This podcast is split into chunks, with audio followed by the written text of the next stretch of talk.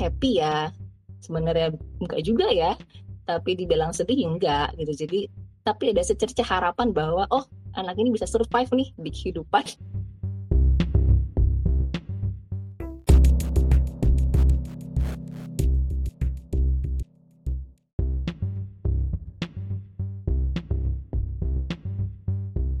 Bacanya udah lama ya tentang almond itu kan dari seperti biasa dari perpustakaannya anakku ya. Awalnya aku juga skeptis kok ini novel kok kayak murung gitu kan takutnya sedih atau gimana. Sama kayak Mbak Alfi juga baca apa enggak ya? Tapi pas dibaca ternyata memang menurutku ya karakternya unik dan ceritanya juga unik gitu. Karakternya itu bukan seperti anak remaja yang ya bucin gitu kan atau yang uh, mungkin sedang mencari diri gitu enggak ini tokoh utamanya itu jadi di sudut pandang pertama POV-nya satu aku. Terus dia itu dari kecil menderita kelainan tidak bisa apa ya bahasanya? Tidak bisa merasakan emosi seperti orang lain pada umumnya. Intinya begitu. Jadi kalau ada kejadian yang menurut orang lain tuh tragis atau bikin sedih, bagi dia tuh biasa aja gitu loh. Jadi uh, uh, bahkan suatu ketika waktu dia kecil dia pernah melihat apa ya nggak salah kecelakaan apa pembunuhan gitu ya.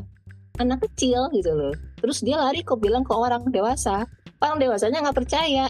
Ya karena dia ceritakan dengan lempeng aja gitu mukanya. Kan orang dewasa jadi ngomong apa sih? gitu kan pas dicek ternyata bener cerita dia gitu loh cuma karena dia lempeng tadi orang nggak percaya itu nah terus ini berlanjut sampai dia dewasa Nah, terus sampai eh udah dewasa, sorry, remaja. Terus gimana caranya dia survive? Ternyata ada ibunya. Ibunya itu yang setiap hari mengajarkan dia untuk berekspresi kali ya. Jadi kayak dia belajar buku pelajaran kali ya. Ini loh, kalau ada orang seperti ini, mukanya begini, tingkah lakunya begini, tandanya dia sedang marah gitu. Terus kamu reaksinya seperti apa harus begini gitu. Jadi kayak bener-bener diajarin lagi. Kita kan intuitif ya belajar seperti itu ya melihat mengobservasi gitu kan. Oh rupanya begini begini. Kalau dia tuh bener-bener diajarin seperti pelajaran nih. Yang unik kan gitu loh. Nah terus uh, suatu hari uh, ibu dan neneknya ini uh, spoiler nggak ya? Nggak apa-apa ya. Uh, apa? Uh, kecelakaan kecelakaan ya. Um, ada orang asing yang tiba-tiba mengamuk lah gitu bahasanya. Terus kena sama ibu dan neneknya ini. Akhirnya neneknya meninggal ibunya itu masuk rumah sakit tuh nggak salah. Koma nggak bangun-bangun nah terus anak ini kan ya sendirian gitu di dunia nyata ya nggak ngerti harus apa gitu nah ini di sini mulai menarik jadi dia juga bersamaan dengan kejadian tragis tadi, dia masuk SMA. Nah di SMA ini dia kenalan sama teman-teman baru. Nah ada satu anak cowok, anak Badung nih, nakal gitu, suka berantem, suka ngerokok gitu-gitu gitulah. Tapi ternyata sebenarnya di balik itu dia tuh punya cerita sedih waktu dia kecil. Jadi uh, dia itu hilang, anak hilang, terus uh, kayaknya ya di tersirat lah ya. Diperjualbelikan gitulah cowok entah ke mana gitu. Akhirnya balik lagi ketemu lagi sama orang tuanya gitu. Tapi kan perjalanan hidupnya yang sudah pahit itu membuat dia dendam mungkin ya terhadap dunia gitu. Jadi ya itu dia berantem dia rebel lah gitulah. Nah lucunya dia ketemu sama tokoh utama tadi namanya Yongjo nggak salah. Terus kan berantem nih pengen ngajak berantem nih. Tapi tuh si Yongjonya kan lempeng aja gitu kan. Nggak ditanggepin sama dia. Akhirnya yang makin makin penasaran dong ini kok dipukulin? Biasa aja beginiin biasa aja digituin biasa aja kok aneh ya orang ini ya? Gitu jadi malah uh, dinginnya Yongjo itu membuat si anak-anak tadi penasaran. Tapi justru lama-lama jadi malah menghangat gitu loh.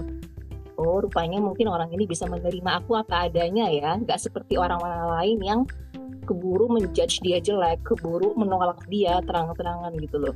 Di situ. Ada lagi satu lagi teman cewek. Nah ini namanya Dora uh, ini tiga makanan normal nih. Maksudnya uh, gadis normal SMA yang ya biasa-biasa aja gitu loh. Tapi dia bisa sabar menghadapi si Yongjo itu. Bagi dia Yongjo tuh justru lucu karena apa adanya banget kan. Nggak nggak ada nggak ada bucin nggak ada gombal gitu kan. Kalau dia nggak suka ya bilang aja nggak suka gitu. Semuanya tendeng aja gitu apa adanya gitu justru itu yang dia suka dari Yongjo. Nah terus ya dua itu persahabatan antara ketiga orang ini menurutku menarik. Dinamikanya unik gitu kan. Yang satu datar banget yang satunya begajulan yang satunya lagi ceria gitu kan hahaha khas cewek gitu loh. Uh, ini menurutku yang menarik sih cerita ini gitu loh. Dan dan dari sudut pandang orang pertama dari si Yongjo itu jadi kita seperti diajak meng, menyelami dunia dia yang dingin gitu loh.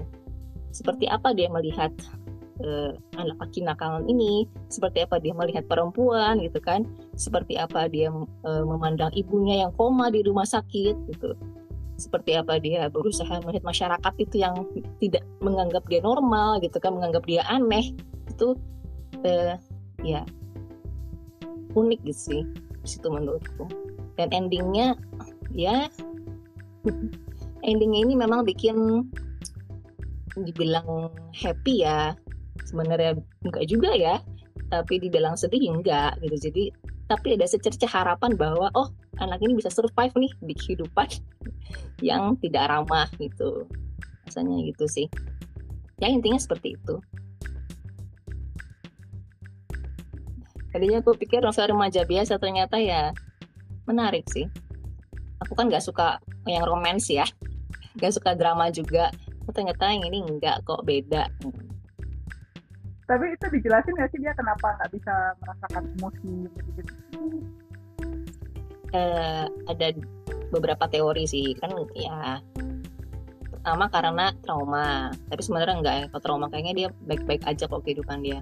Tapi memang kedua itu karena uh, amigdala. Amigdala itu sini otak kecil yang ukuran sebesar kacang almond itu yang uh, berfungsi mengendalikan emosi di manusia. Nah itu yang uh, bisa dibilang tidak ber, berkembang tidak normal. Itu doang sih penjelasannya. Iya makanya almond itu sama ibunya disuruh makan kacang almond setiap hari supaya membesar.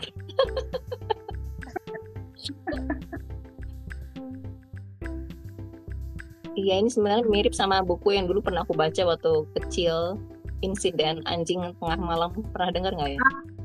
Tengah malam yang, yang pink. Uh, tapi itu kan ceritanya dibilangnya anaknya memang ada apa autis ya? Autis yang, betul. Apa sih judul panjangnya Pak insiden anjing di tengah malam. Insiden ya, anjing di tengah malam apa apa gitu. Uh, ya, itu mirip-mirip kan? Aku, aku pernah baca itu sebelum ke malahan di Bandung dulu bacanya. Belinya juga masih bukan di toko yang gitu. Belinya kan gini pergilah ke apa di Bandung di mana itulah. Pokoknya oh murah-murah gitu kan. Tapi itu belum menyadari bahwa ternyata buku itu adalah begitulah. Bacanya karena judulnya unik sih. Mm -hmm. gitu kan warna pink anjingnya warna hitam nanti. Uh, kayak apanya covernya bagus lah gitu. Hmm. tapi aku udah lupa sih itu uh, isi ceritanya persisnya cuma ingat kesannya doang bahwa nggak bisa merasakan emosi gitu. Ya ya sama juga pakai kartu kan dia menyamakan oh ini orangnya begini. Kebayangnya lucu gitu. Akhirnya harus belajar kan memahami emosi orang kan ya. walaupun kita mungkin lempeng aja gitu. Kita tetap harus iya kayak pernah pernah lihat kayak gitu juga di drama baru apa ya? Ada yang kayak drama. gitu nggambarin muka gitu. Uh, kan mengenali emosinya kan dengan gambar wajah itu punya apa namanya uh, kayak kalau anak-anak belajar ABC kan ada gambar ABC uh, poster kan. Nah itu dia poster wajah